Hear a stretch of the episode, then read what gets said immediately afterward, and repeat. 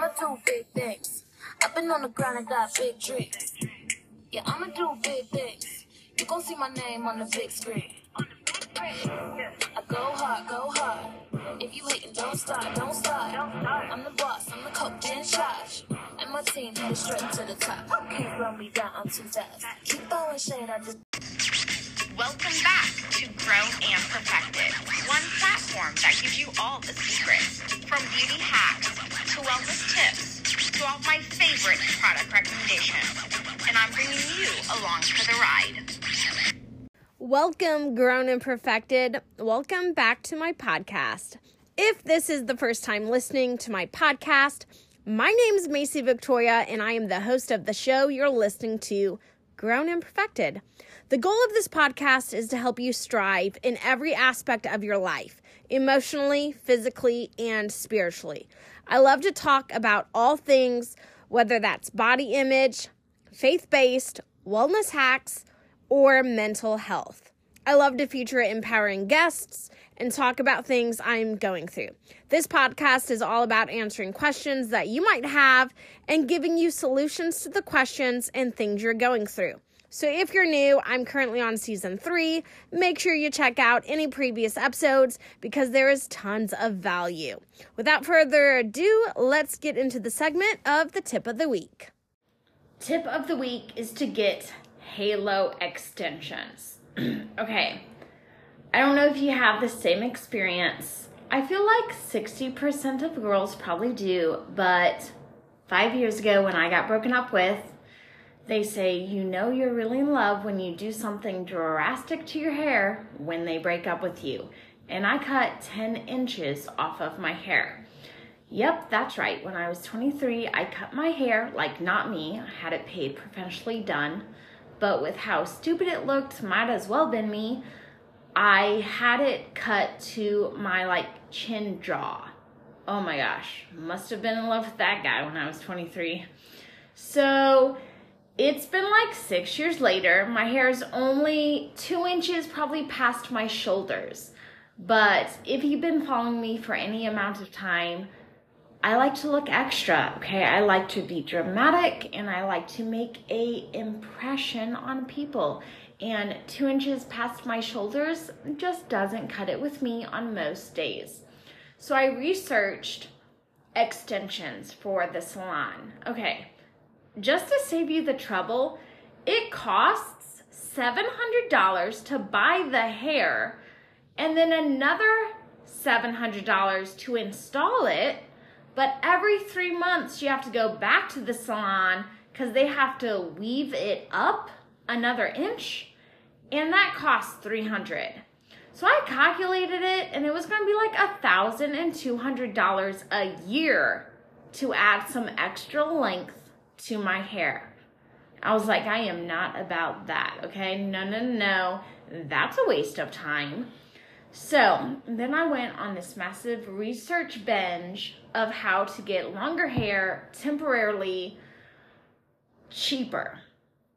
So I figured out that halo extensions are the way. So the website I buy from, you're gonna wanna take out your spiral notebook, write this down, or if you're like walking in the grocery store, pause this episode, write this down in your cell phone notes. It's called Halo, well, yeah, Halo Extensions. The website is Madison Braids. Madison, M A D I S O N, braids, like braided hair. B R A I D S. Madison Braids, no space between, madisonbraids.com. They have amazing, affordable extensions where it's like you can pick the length, whether it's 10 inches you want to add, 12 inches, or 20 inches. You can pick your hair color, whether it's highlighted, ashy blonde, dark brown, brunette, burgundy, gray. They even come in gray extensions and you can pick if you want like extension um extension braids or extension ponytail or an extension halo which is like extensions if you're wearing your hair down I'm obsessed. I am not sponsored. I'm just letting you know what I love, what I've been using. If you've cut your hair off way too short because of a boy like me from five years ago, check out the brand Madison Braids. Thank me later.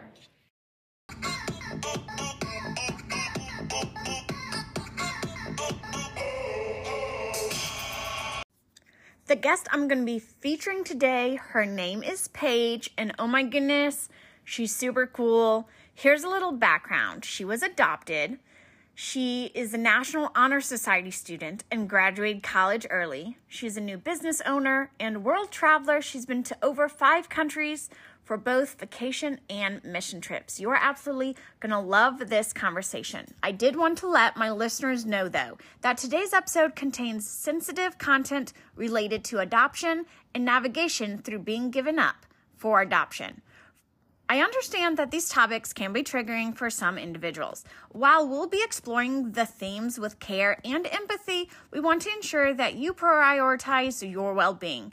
If you decide that this episode isn't suitable for you, I completely understand. Feel free to skip this one or pause it while you don't have little ears listening in the background. Definitely do what's best for you.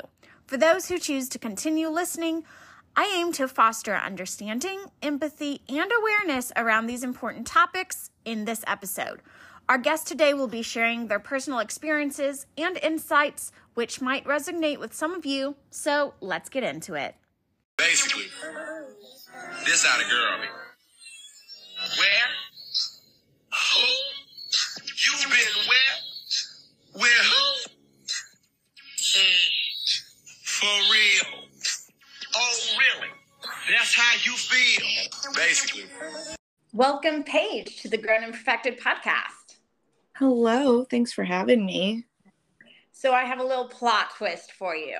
Yeah. My platform is called Grown and Perfected, but to loosen you up before our podcast session, I have some throwback questions. Okay. So, before we dive into being grown ups and being perfected versions of ourselves, I'm going to rapid fire ask you some throwback questions, and you're just going to answer them with whatever first comes to your mind from when you were a kid or teenager. Sound good? Sounds good. Okay. Favorite class growing up in school? Math if art doesn't count. Okay. No, art counts. It, it was a class that you had to be in for like 45 minutes every day. That counts. All right. Favorite throwback TV show? Oh, uh, That's So Raven. Oh, okay. You, you're close to mine. Mine's Hannah Montana for sure. Nice. A But. I'm very sorry. Hannah Montana totally trumped that so Raven. it definitely lived longer for sure. oh, yeah. That's So Raven was probably only what, four seasons? Like, I think don't feel like it was as big of a deal. it wasn't. I mean, my TV show that was my favorite had its own concert, you know? That That's is Raven never went to concert venue. yeah. No. Childhood celebrity crush. Oh, I don't know if I really. I mean, like, I feel like if I had to pick one, probably, all right, either Justin Bieber or Corbin Bleu. But honestly, now that I'm Oh, thinking, nice. it, I feel like more Corbin Bleu. Oh yeah, like if if you could have the opportunity to go on a date with one of them, you'd choose Corbin Bleu. Yeah. I think he would be so much more nicer to you on the date. Right? he seemed like High School Musical made him seem like such a gentleman. You're just like, oh my gosh, he's such good husband material. well, and he was, I don't know if you ever watched it, but Jump In. Yes, Phenomenal. yes. Oh yeah. Um. Okay. Even though I'm a couple of years older, it seems like we had the same childhood. yeah. Favorite Disney movie growing up? Oh, that's, wow, that is a hard one. Mine I- was Monsters Inc. Like, oh, that, oh my gosh, I couldn't watch it without crying. Could you? oh, of course not. No, you cry your eyes out when they have to put Boo back in the room. Well, and I, when I was little, I kind of looked like Boo. So I feel like it hit home, but uh, I mean, I loved The Little Mermaid. okay. Oh, have you seen the new live one that came out this summer? I have not yet. Don't worry, I have not either. So I was wondering, like, I feel way less FOMO now because you have Yeah. it here and that was your favorite movie growing up. Yeah. age you got your first cell phone. Don't feel bad for being honest because I didn't get my first cell phone until I was 18. okay, so technically I got my first phone when I was 10, but I shared it with my older sister. Sharing a phone should never be allowed, but it's a thing and it was weird. Yeah, that's a, a, a violation of privacy. It, it, it just caused so many problems. Your turn with the phone. Go through all my text messages now. Right. Well, and she was two grades older than me, so it just caused so much drama. But I felt like the cool kid because I was younger and I had like all these older people's numbers. So, but I got my first smartphone going into high school because I convinced my parents that I could afford it. okay. First job you had as a teenager? First job, I worked at Sky Zone Trampoline Park. In Fenton? Uh, Chesterfield. Oh, okay. I live near the one in Fenton. Oh, okay. Yeah. Nickname your parents or friends gave you as a child? um, so I had a weird um I never really had any nicknames. You can't do much with Paige. There's just not much you can do with that. So my dad Besides like calling you notebook. right. My dad usually just would call me by my middle name, which is my like given name partially, um, which we'll get into. Um, but Okay, so no nickname. You're just a page. Yeah, That's it. I, I mean, people did call me Paisian. Paisian was my nickname for a I while. don't like that. no, that sound no, I don't think I like that. I don't know. Did you like that? Yeah, actually, I didn't Oh, mind it. okay. It was, yeah, no, it's really funny. And especially with working at Sky Zone, they put it on my name tag. And it Oh was my funny to watch parents like not know what to say. They Yeah. would say like passion out of fear to like truly say it. Um, so I eventually had to change it because I was like, it's just causing people to think my name's passion. if you could relive any age from 18 years old or below, which age would you relive and why? Oh my god. Honestly 16. That's my age that I would relive. Yeah, Yeah. I feel like 16, I was thriving in life. I was and there's something about 2016 like yeah, the age but just everything that happened. It was a good year. Yeah. I mean, Hannah Montana was still a thing in 2016. Justin Yep. Bieber was on tour. Taylor Swift tickets were not a thousand dollars each in 2016. Right. Okay. I Yeah. am so so blessed. I got to see the Red tour in Taylor Swift, and Oh, I got wow. to see the 1998. But for this past tour, her era tour, Yeah. like, do you know what happened with it? Of how people took all the $300 tickets and sold them for $1,000 on StubHub. So no one that was normal like me that didn't have $1,000 to spend on nosebleed tickets, they Oh, couldn't go. I Like had I've oh. searched idea. for hours and all these mean people like upsell for tickets. Oh my god. See, I have to confess I am not a Taylor Swift fan. So like Oh I gosh, haven't been looped in on all the drama with her tour though. What about her? You were great up until this point, Paige. We were bonding on Corbin Bleu even up until this point. So what about her makes you cringe? So I've learned, I've come to realize that part of it is that I think anybody that my older sister was obsessed with, I just automatically like was not a fan of. Vito. You're like Vito, my older sister. Yeah, like, yeah, yeah.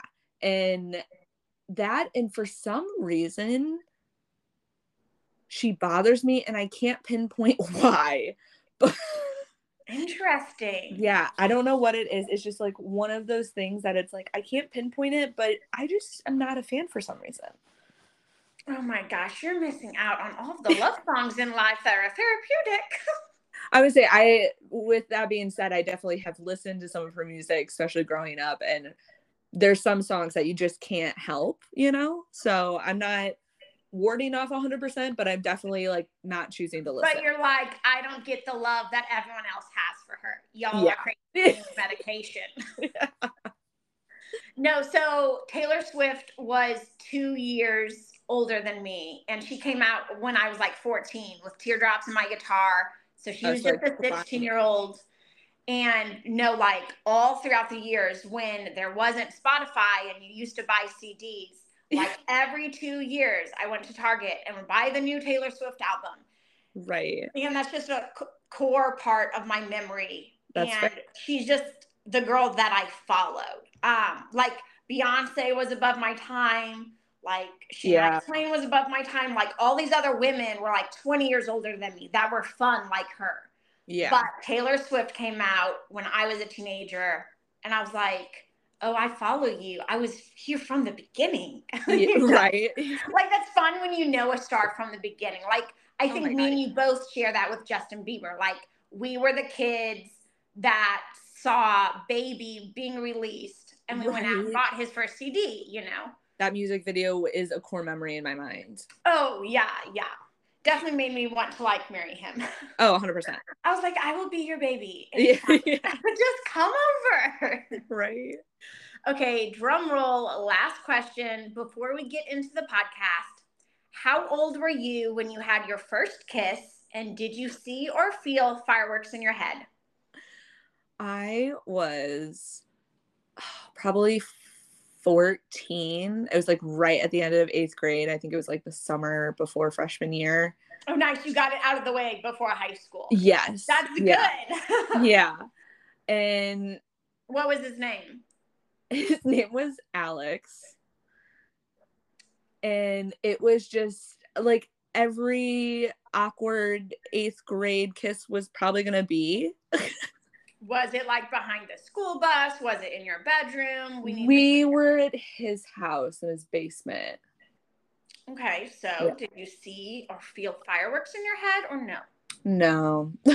Oh, I didn't either. That's totally okay. So, my first kiss was when I was 16, and his name was David. And yeah, like, like, he was my first boyfriend, and like we kissed, but it was just like, eh, maybe I'm not attracted to you. Right. Like, uh, I ended up breaking up with David.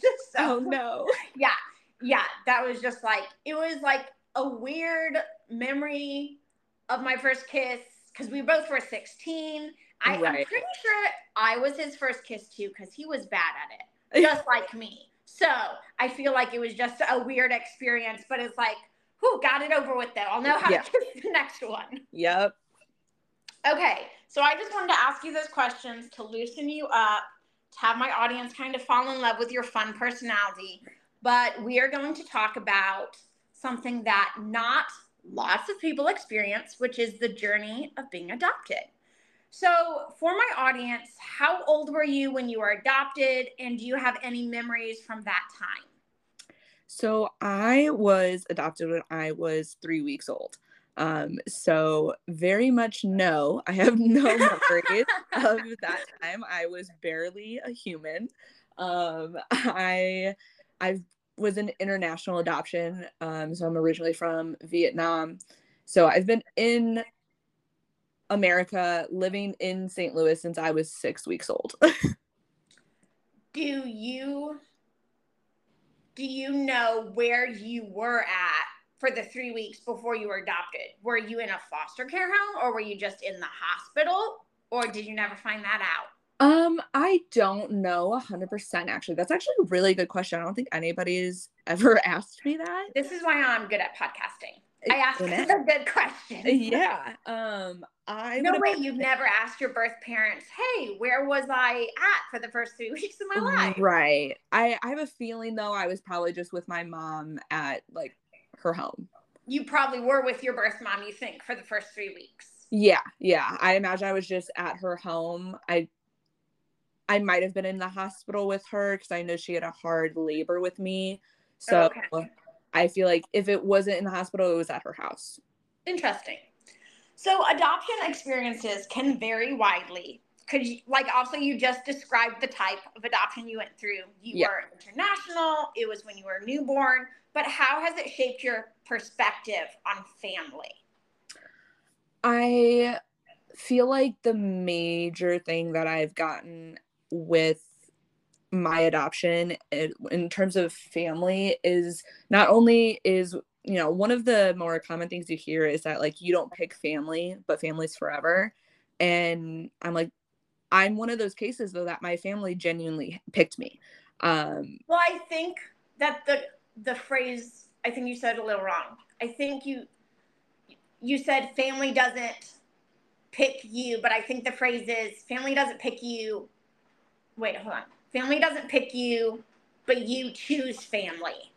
ah And your family, yeah, chose Yeah. you.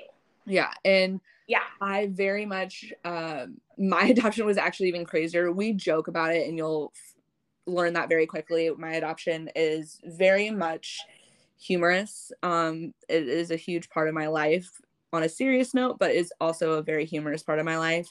Um but my family when my parents adopted me, they had already adopted um an my older sister. She is not blood related to me, but she's also from Vietnam. So they've gone through an, an international adoption once. And when they came to get me, they were actually signed up to get a different baby. And What? Yeah, and so they actually had two other ones fall through. And they were like, we have, you know, one more child that is up for adoption, but we don't have any medical background of the family um, other than the mom had Hep B at some point, and my mom was like, "I did not travel all the way halfway around the world To not come up with the baby. yeah, so she was like, "I'll take her." so I have a huge You were the second Vietnam adoption. I am, yeah, but your current older sister is not biological. Like you did not have the same mom or same dad. correct. You Yeah, from the same country. yes, yes. So Yeah, is that your family dynamic? Is just two kids and a mom and dad, or did they have kids of their own, or did they keep adopting after you? It was it's just me and my older sister yeah. So just two adopted um, my mom had had a severe case of endometriosis so she wasn't able to have kids um, so they had gone through quite a bit of journey to land on international adoption. They had a couple adoptions fall through in country um, and started exploring international. So i always like i have a massive respect for any parents that are open to adoption because it's a hard decision. Um, there's a lot of elements to it that make it very scary. Um, but I also have a huge respect for m- moms. Like anybody that knows me uh, knows I'm obsessed with babies. I love children, but I have a huge respect for mothers because motherhood in general is a incredible journey. But when you adopt a child and you take on in aggressive terms you're taking care of someone else's child but m- signing up to be someone else's mother is insane and it's been amazing to see throughout growing up and getting to that point in my life where I can't wait to have, you know, my journey as being a mother. Now backtrack a little bit. I'm gonna word fumble because I can't pronounce stuff. Mhm. But that long M word that your mom struggled with, what was that? So, um endometriosis. Endometriosis. yeah. I am not super familiar with that with what that means. And so for any of my audience that also Yeah. was like, wait, what is that? Can you elaborate on what struggle that is or why it allows that struggle to not Yeah. later give birth? Like what is that? So endometriosis is um and I'm maybe not 100% correct on this. I am not a doctor. You're like, I'm but- not a doctor. Yeah. This is to my understanding. yeah, but it is like a buildup of tissue and sc- like scar tissue um in your uterus Okay. or maybe your it might be your tubes. One of the there's scar tissue down there essentially, and it essentially sometimes it can just be a very painful um thing for women. It's oddly common nowadays. You can have different procedures done um, to help ease the pain. My mom's unfortunately was just um, bad enough to the point where she had a hysterectomy. So they completely removed her uterus. Because Um, if she was gonna get pregnant, she would just have a miscarriage. The doctors thought. yeah, yeah. She uh, she more likely probably wouldn't be able to get pregnant in general. Um, And so it was all because, like in layman terms, we're not educated, but it was all Yeah. because too much scar tissue for some reason. yeah, yeah. So and that can happen for many of weird random reasons.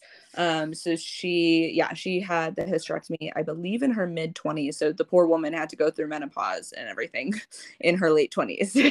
Oh my gosh, that's craziness. yeah so she hormonal journey of that in itself is wild um but then dealing with the fact that you won't be able to have kids of your own is its journey and so she and my dad did everything in their power and now i'm here Yeah.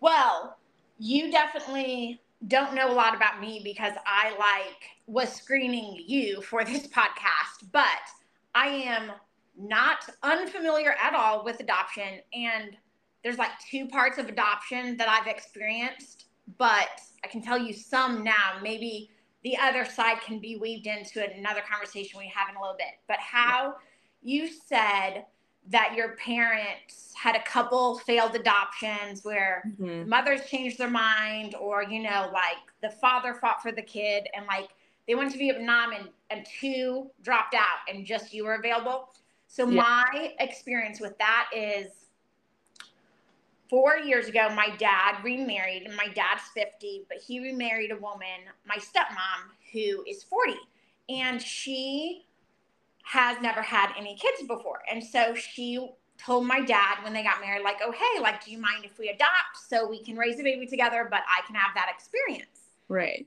So they applied for all of these adoption places. A, three years ago, they found this mother, and she was like, very young mother, 21 years old, and they found her three months before she was going to give birth. So for three months, they had this idea oh, this is going to be our baby. So again, this is uneducated terms because I don't know all the logistics. yeah But there's something about right after the birth mother gives birth, she has to wait 48 hours to be cleared of medicine, just like to have a breather from giving birth. But after two days of that 48 hours, that's when she's able to sign the papers to release the baby to my dad and stepmom. hmm So, three years ago, my dad and stepmom in the hospital got to spend the whole first two days with this baby. yeah On hour 48, this mother decided, you know what? Never mind. I don't want to sign the papers. Yeah. So, my mom, not my stepmom and dad, like super sad because they got attached. of course You know, it was a three month process of getting attached. yeah But this past July, they so my dad and stepmom re-signed up for this process again. And in December, this past Christmas, there it was a different experience. Uh, they came across this lady who was 40. Her Oh. boyfriend was 63.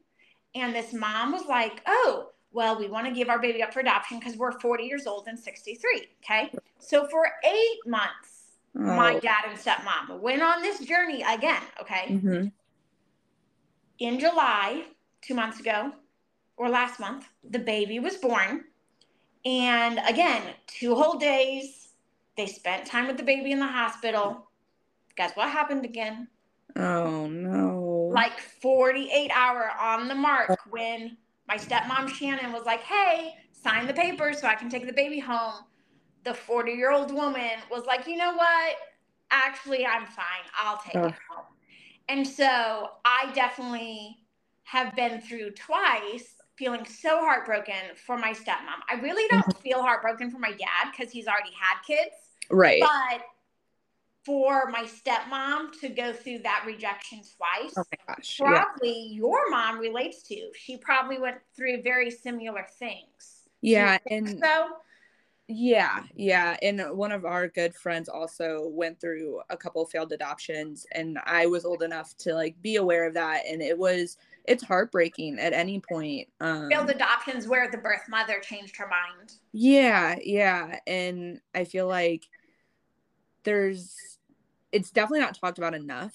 Um for people going through the adoption process. Having a failed adoption is just like the biggest tease that you could have happen to your heart, you know.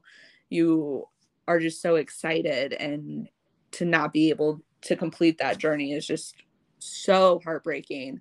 And it's a huge reason why like I was always that kid that was I have like the lowest pain tolerance of anybody and I'm a big baby when it comes Oh, to me too. So don't I, was always like, tolerance. I was adopted. I'm gonna adopt one day. But now, like, I changed my mind 100%, and I want my own kids. But I'm like, for my mom, my mom is so excited to watch her daughters have children because she gets to go through that journey through us and with us because Yeah. she's something you know she never got to do. Yeah. Do you know if your mom ever had that scenario of a failed adoption where, you know, your mom and dad were on track to have the baby, but within the 48 hour mark of them signing the paper, the couple changed their mind? Or do you not know the details of why it was a failed adoption? Um, the only major one I know of was not the parents changing the mind, but it was a younger mom and her dad had a very big misconception of what the adoption was going to be. Um, did they want an open adoption where they Yeah. got to write the kids letters and stuff?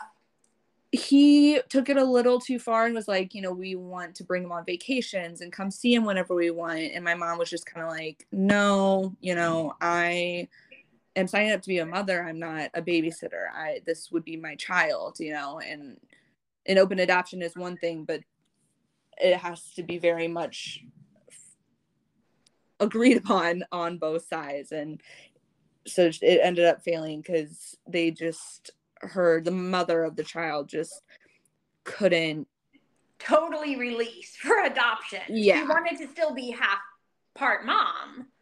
yeah yeah and i don't know if it was necessarily her but i know it was very much her father that was very adamant about being a part of the child's life too so they i know that one was i don't know about any others though Many people have misconceptions about adoption. What's one thing you wish more people understood about the adoption process or being adopted? um You kind of just mentioned it that you wish more people understood that there's a huge chance of failed adoption, the mother changing her mind, and you wish more people understood that sense of rejection. But what would be Mhm. another thing that you're like, this is misunderstood, and I would like to clarify this? Yeah, I would say that every adoption is different and more so the misconception is is that the birth parents didn't want their child. The didn't want is two words that can be very impactful. and Um, triggering. in yeah in a situation like this and yes are there many hundreds of thousands of adoptions where yes the mother or father or both didn't want the child couldn't handle having the child yes. Um, but for many especially international adoptions it is the biggest sacrifice any mother can do to selflessly give up something that they created is the biggest selfless heroic thing you can do. You're completely giving up the right to be the mother that you of something that created for nine months yeah. And you know my mother would have loved to be able to raise me but for her she you know they still live in massive poverty and like to this day. And she saw that you know she didn't want me to have to live the life she was living so she sacrificed being my mother and giving me up to allow me to have a life and i think a lot of people forget that adoption isn't just about somebody not wanting their child it's about someone wanting better for somebody else other than Yeah. themselves I really, I really like that. Yeah. I think that needs to be a bumper sticker. Exactly. Like adoption isn't just about the mom not wanting me. It's about sometimes sacrifice. Think about Yeah. that exclamation point. Did you ever go through a period of wondering about your biological family? Like, how did you handle those feelings? And did you ever decide to search for them? So, since I am an international adoption, it, my parents are as white as white could be. and so it was not one of those things that you could really keep a secret or like wait too long to tell your Yeah. Asian daughters that, hey, you're not biologically ours. Yeah. Um, so I, I mean, I have known for as long as I can remember. Um, I grew up with a couple pictures of. I have. I'm one of many daughters. My mom had six daughters, um, and I am the second youngest of six. Um, so I grew up with pictures of my birth family. Um, and Okay. I always would dream of like them and it was always just like something that was for me as a child something like fun i was like oh i'm like i have family on the other side of this world Yeah, that's like, so cool. like that's so cool that's so like random but fun um and then as i got older we when i was 10 we went back to vietnam with a bunch of families with adopted kids from vietnam um so that we could experience where we're from um, and we had the opportunity to meet my family so i met my mom dad younger sister and then one of my half sisters um, and then fast forward a decade Wait, to- how old were you when you met your biological mom and dad? so i was 10 uh, Okay. yeah and up until that point my mom and dad have always been very good about exposing us to our culture. We grew up going to different events and making vietnamese food at home and things like that. Um, so i was very much already like had an idea of somewhat of my culture but to go there at 10 was very fun um, and get to meet them. And then a decade later so this past December to January, we actually went back again, just my mom, my dad, and myself. And while we were there, I met my a few more of my older half sisters, and then we saw my mom, my dad, and my younger sister again. Um, so it's nice because it's like this half open adoption where, you know, we have a huge language barrier. They don't speak any English. I don't speak any Vietnamese. So we've had Wow. translators the few times that we've met, but anybody knows that anybody that has been around having to have use a translator to speak knows that there is a lot miss um missing out. There's a lot of words that you probably don't get in the conversation. Um so it's been nice because I haven't had to wonder about them and it's been a weird but fun journey of getting to know them. So you, so is your mom, biological mom and dad still together? So they were never married. Their culture there is a little different.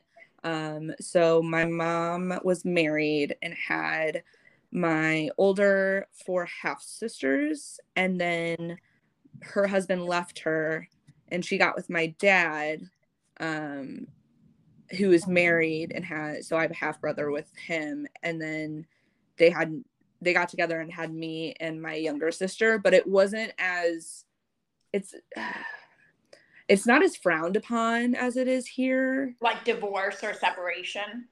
yeah the separation yeah it, it's just not as frowned upon there um so yeah so they're i think they're together now They Oh, okay. together. i don't know 100% it, again it's hard to learn about that through translation but Yeah. I know- yeah i know they live together now though But you're super blessed because now you've gotten to meet them twice, your mom Oh and God. biological dad. So Yeah. that's so much more than a lot of kids. yes Adoption often raises questions about identity. So, how has your adoption influenced your sense of self and how you view your own identity? Like you said, and I made a joke about the bumper sticker. So many Yeah. people feel just the huge identity of rejection. Um, but how has it influenced you being adopted with how you view yourself? So I always knew I was a little different because I was also raised in the private school world. So like I was the diversity. so I always stuck out. Um, and it was again very obvious that I was adopted the minute my Yeah. parents came to any function. Yeah. Um, and so it's always been a huge part of me i've it, it's a huge part of how i look at life and how I look at, you know, the good and the bad. When bad things happen, obviously, you know, I'm going to be upset, but at the end of the day, I'm like, I wouldn't even be in an air conditioned house in dealing with the situation had I not been adopted. So it's a huge part Uh-huh. of how I like look at the world and I think it allows me to be very free spirit, still controlled, but the free spirit and be open to things. Um, because I just have a wider I don't know, just I think you have a wider sense of appreciation. yeah, yeah. I really am not a super bothered person by much because I'm just like, I'm just happy to be here. I'm just happy I'm not in Vietnam. Yeah, I'm just happy to be here. Like, Uh, that's you know, funny. it, it is a huge joke though um with everybody that knows me is that me being adopted is very humorous because i am what a lot of people would say very whitewashed um being raised in the community i was but it's funny because somebody asked me one day and speaking of good questions she one of my friends looked at me one day and goes do you think you'd be the same person if you were my mom's like if you were born from my mom sharon and i was like wow i don't wow i don't know i don't think so though because it is just such a big part of who i am and how well, of course you would. You would have different different traits. yeah Yeah. so it is it is a big part and it's interesting to see because like my sister my older sister is very closed off about her adoption she's very shy Oh, that's interesting. you and Um, yeah. her are different in that way. Oh yes, we're very different people. Um, she's a huge introvert, very shy, and she was an only child before she was adopted. So I think because I had family and I had things to connect to, and I was just always more interested in it. Um, I'm just more open about it. Where my sister is not rude by any means, but she definitely not is willing to sit down and like have a conversation about it. She wouldn't be on a podcast talking about it like you. No, no. Did you tell her you're going to be on a podcast talking about your adoption journey or not yet? I did not. I did tell my mom. She was interested. Oh, awesome. Yeah. Whenever this comes out, I'll send you the direct link and you'll have to forward it to your mom. Yes. Your mom's ego is going to be boosted so much because you have talked very highly of your mom. your mom's going to be smiling right now at this moment in the podcast, being like, my ego is boosted. Thanks. Right. I'll get a text, I'm sure. Yeah. As an adopted child, what is the hardest thing you continually deal with? Can you pinpoint anything that is like, this is a struggle? The guilt, I think, and, and it's, you know, a blessing and a curse that I've met my family. I know my family. I know I have siblings. I always wanted to be a older sister. So when I found out, I didn't know I had a younger sister until I was, oh gosh, 18, 19 years old. Um, so it was, it's a blessing and a curse because she is 19 now. And it's one of those things where I get hard on myself when I go through things and I'm angry. And I'm like, Paige, like, do you even have the right to be angry? You know, it, it it's back and forth because I feel guilty because I'm like I am living such an incredible life here, and my sis, my younger sister, has me on Facebook and social media, so she sees the life I'm living. Your younger sister didn't get adopted. No, no, I had Out of the five or six kids your biological mom had, how many did she give up for adoption? she gave up two. Oh, okay. Wow. Yeah. So your guilt comes from you've met your little sister who's 19 and you visited Vietnam this past summer, I think you said, of where she's living. Mhm. And any like quote unquote American problem you have of like, oh, my boyfriend made me upset today, or oh, I lost my car keys, you Yeah. instantly feel guilty because you have this past of, wow, my sister doesn't even have car keys right now. You know, Yeah. is oh. that kind of a sense of the guilt you feel? Yeah. Oh, 100%. The last time, so this past time when I saw them, I knew this time was going to be different. I'm 23 So now. now you've seen your sister twice then, right? So I saw her when she was about seven years old, and then again when she was 18, because she just turned 19 this past and year. this is your biological sister, same mom, same dad. Yes, she's the Okay. only one of my sisters that is full blood Yeah. mom dad the same. Um, and when I was 10 meeting them, it was one of those things where it's like, oh, I finally get to see where I get my long fingers, where I get Uh-huh. my face shape. And I was still, I was very shy when I was that young. Um, so it was very much a very different experience. Whereas this past time, you know, I'm an adult now and to have way more awareness and consciousness of what's going on and what this means to them is was very hard. I had a whole if you watch my if you watch my videos um I did vlogs when I was in Vietnam and I recorded the good and the bad and I had a full mental breakdown in the day of meeting my family cuz it was like, you know, the last time I'm probably going to see my mom and dad in their lifetime. So And- why? Because are they old? Um, like, you don't think you can go back again in 10 years? That's not an option? I would say potentially. I don't. I know she, like my mom and dad, aren't in the best of health. Oh. Um, they're not super old, but it is one of those things where I have no idea when the next time I'm going to be able to get over to Vietnam is. Um, and to for them to see me full grown, it was like we went to their house, and I was like, I I had told my mom I was like, I really don't know if I can go to their house. I mean, like I don't know if I'm ready to see that. Um, and we went ahead and went, and it was one of those things where their house could fit in my bedroom, you know? And I'm like, when I moved into my house, I was like, wow, like my room is so much smaller than my last two apartments. And when I went to their house, I was like, how could I even be Have upset? that thought. Yeah. I'm like, their whole house fits in my bedroom, you know?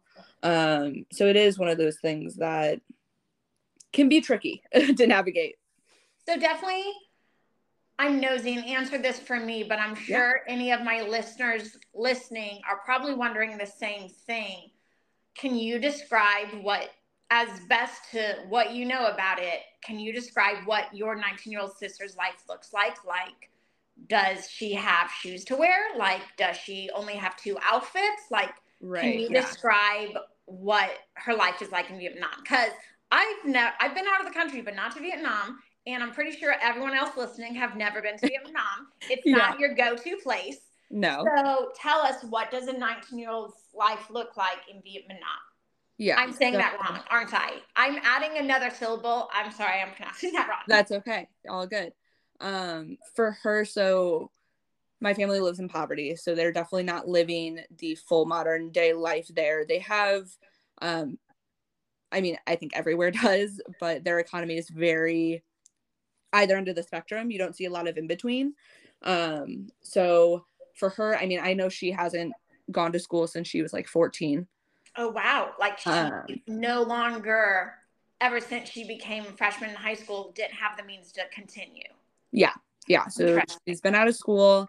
Um so at that point you know they're very much Well, she's less educated to be able to move up in society. yeah. Yeah. And you know she works a job every day to So what's her job? um i'm not a hundred percent sure. I think she is like a vendor. She sells different like clothes and things. Vietnam is very heavy on like street vendors and things like Okay. Um so it's a very interesting place. Um so in vietnam again it's very modern in the big cities but if you go up to the mountains they still have you know 13 14 year olds getting married and having kids because they're in the mountain villages where that's still a way of life because it's necessity for survival type of thing. So it's very interesting to compare the two different lifestyles but she lives a very simple life um i would say like for her clothes she's got a couple nice things for events but on a daily basis people aren't able to dress to look cute and match things you know Um, does she have friends or there's no friendships in Vietnam? Um, v- people are very friendly. They're very community based. They're some of the nicest people I've ever met. So um, you definitely think she does have friends, like people will Yeah. come over to her house and they'll like hang out like we do in America. um, they do a lot more hanging out on like streets and out and about at restaurants. Okay. They love their karaoke.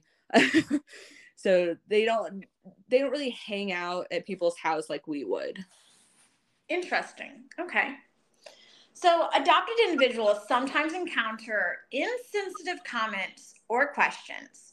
How do you respond to those situations? Like when you are the black sheep of your school, or when people meet your parents and immediately realize you're adopted? Um, how do you respond to those situations? And what advice would you give to others listening right now facing similar questions from others?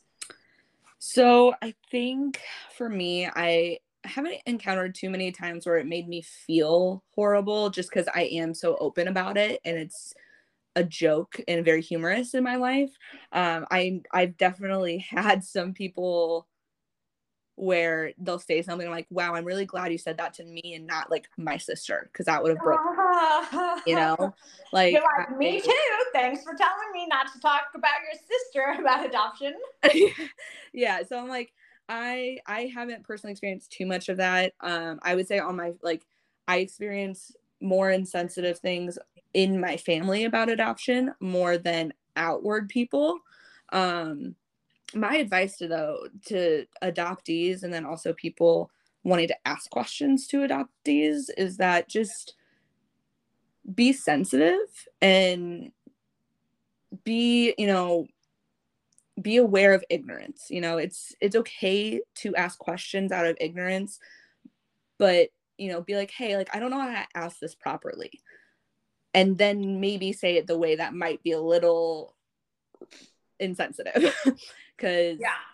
you know you wouldn't want to go up to somebody like so did your mom just not want you you know you'd be like hey like i don't really know how to ask this but do you know why you were put up for adoption you know? Yeah. just like being aware of wording i think that goes on any aspect in conversation in life but especially something as sensitive as family matters you know it's like any other family matter. You don't ask somebody aggressively about the divorce they're going through or you know the miscarriage they had. You want to be just as sensitive about that as adoption. I think people get kind of like too eager which is great you know i you know it's good to learn um but just being on both sides sensitive you know remembering as an adoptee not it's adoption is not a widely talked about thing so understanding that people aren't going to necessarily know how to talk about it properly Well, what I think is so cool is I've allowed you to be on this platform.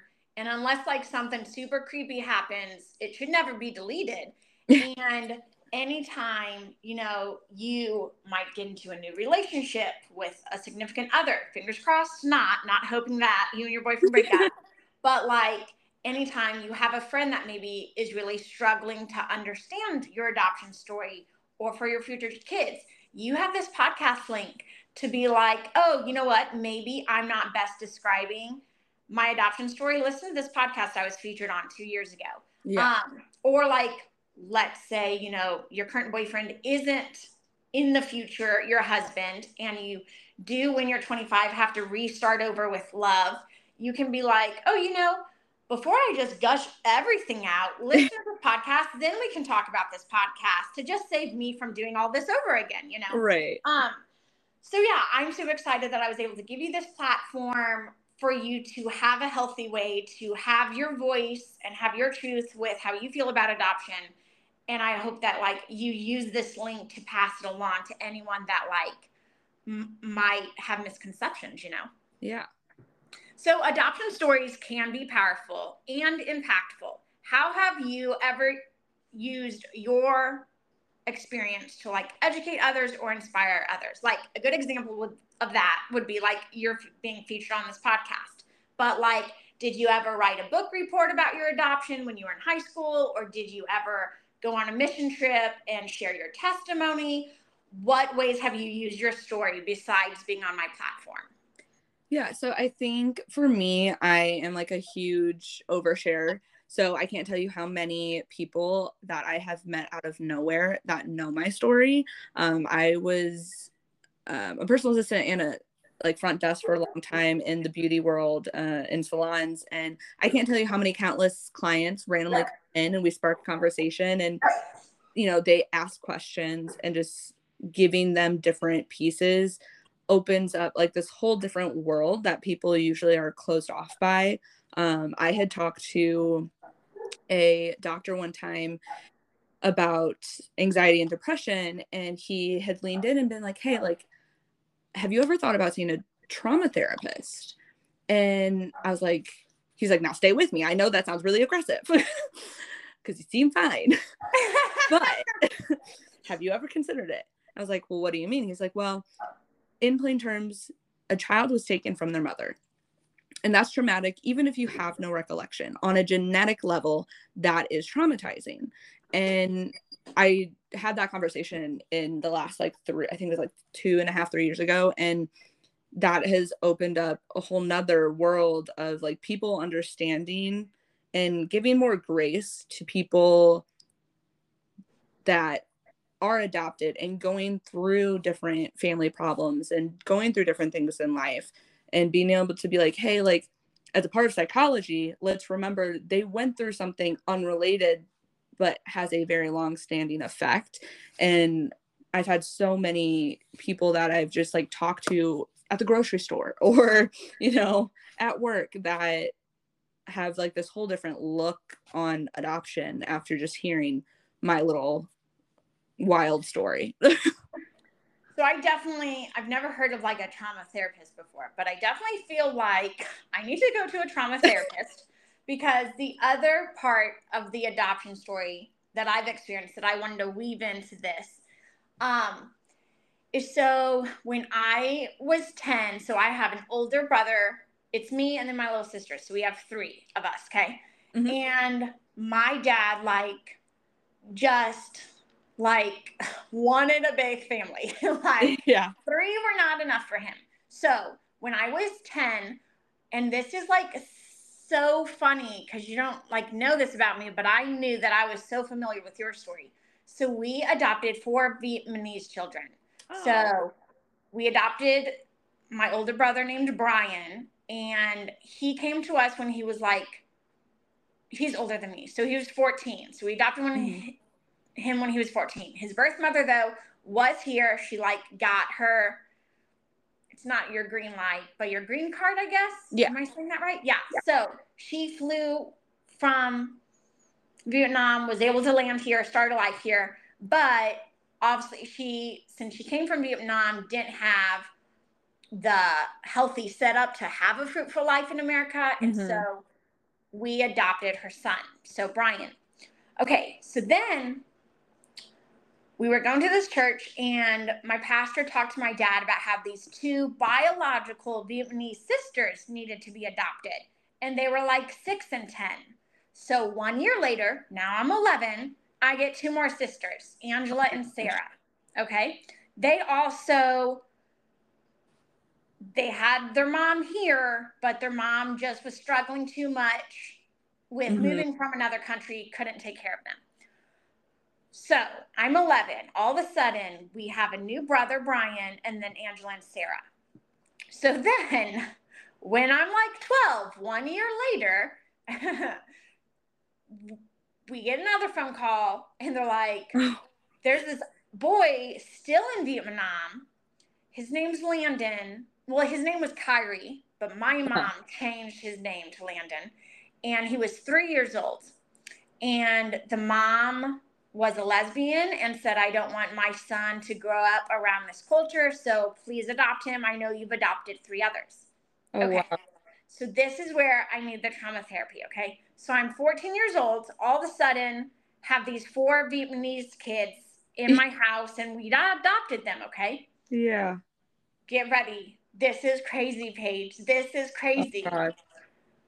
So, my oldest brother Brian does something bad and he can no longer stay with us. And This is just after four years of adopting them all. So my oldest brother Brian does something bad. He's like 16. So we have to send him off to military school, just get him out of the house. Uh-huh. So Brian leaves. Eight months later, my older sister Angela, she's probably like 16, I'm 14, the oldest Vietnamese daughter. She tells me that like she hates my strict family and she's Uh-oh. gonna run away this weekend when she visits her birth mom. And as like a young middle schooler, I didn't have the Right. gravity of understanding. I didn't think she'd really run away. But Angela went missing for two days in St. Louis. Oh. The Oh. cops found her. She cut off her hair. She got a tattoo within those two days. Oh my god. And we brought her back to our house, but she like attacked my dad. And so my dad's like, that's fine. I'm just going to call the cops. You can go away. We're not going to force you to live with us. So that legal guardianship never turned to adoption. Angela went back and she either went back to her birth mom or foster care. Like, we don't know. Wow. Okay. Two weeks after Angela left, her little sister, Sarah, probably like 10, came hmm. into my mom and dad's room and said, If my sister's not here, please let me go back live with my birth mom. Call my birth mom. I want to go back.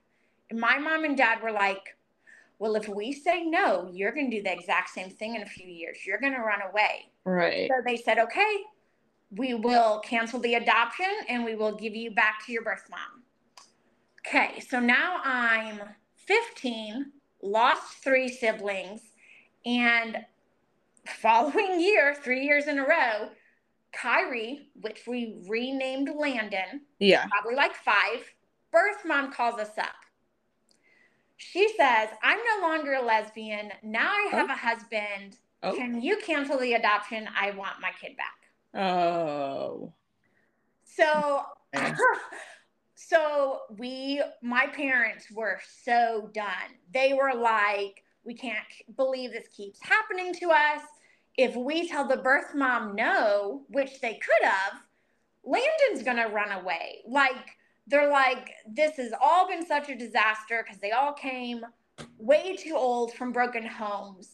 Yeah. So now it's only my brother and sister again, and we full, fully adopted Brian, so he has our last name, but I only see my adopted brother Brian once a year.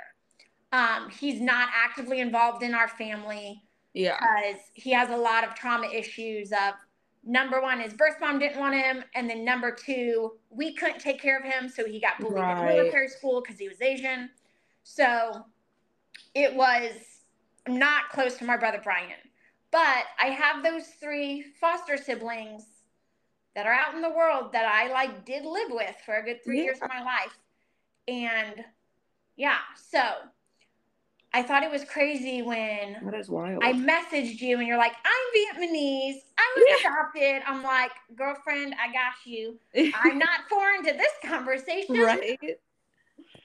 But no, I it just like shows you, like you said in the beginning, you know, your parents struggled with not finding a person that didn't want to overstep in the adoption and have too much of an open adoption. Your parents came to Vietnam and picked up the wrong kid, you know, they weren't gonna get you. So adoptions, I think a misconception is they're not cut and dry. Like They aren't. so many mothers change their mind or so many mothers back out or so many kids are placed in foster care that end up running away or their mother wants them back you know Mm-hmm. yeah so that's my story That is wild. but unlike you i never bring that up because it was something that happened when i was 14 and right. it's just not a part of my life anymore Right. Like, how would I randomly bring that up? Oh, hey, listen to this effed up thing that happened. so we adopted these four kids, and then one kid did something bad. One kid ran away. One kid wanted to follow the sister that ran away, and then one kid's mom wasn't a lesbian anymore and went back. Peace. Yeah. Hope you enjoyed the show. people like i always like i'll meet people and then i'll like be in a conversation and then uh, my adoption will come out and they're like oh you're adopted i'm like oh my god i forgot that i have never told you that But I'm like, Because they didn't meet your parents. Like as long as they don't meet your Right. parents and they just meet your sister, they think your parents are Asian, probably. yeah, oh my gosh, yeah. Like I always forget to tell people, and then I'm like, well, how else am I? Like, I'm not gonna meet somebody, be like, hi, my name's Paige, I'm adopted. like, that's just not how you introduce yourself. So I yeah. do, I do forget to tell people.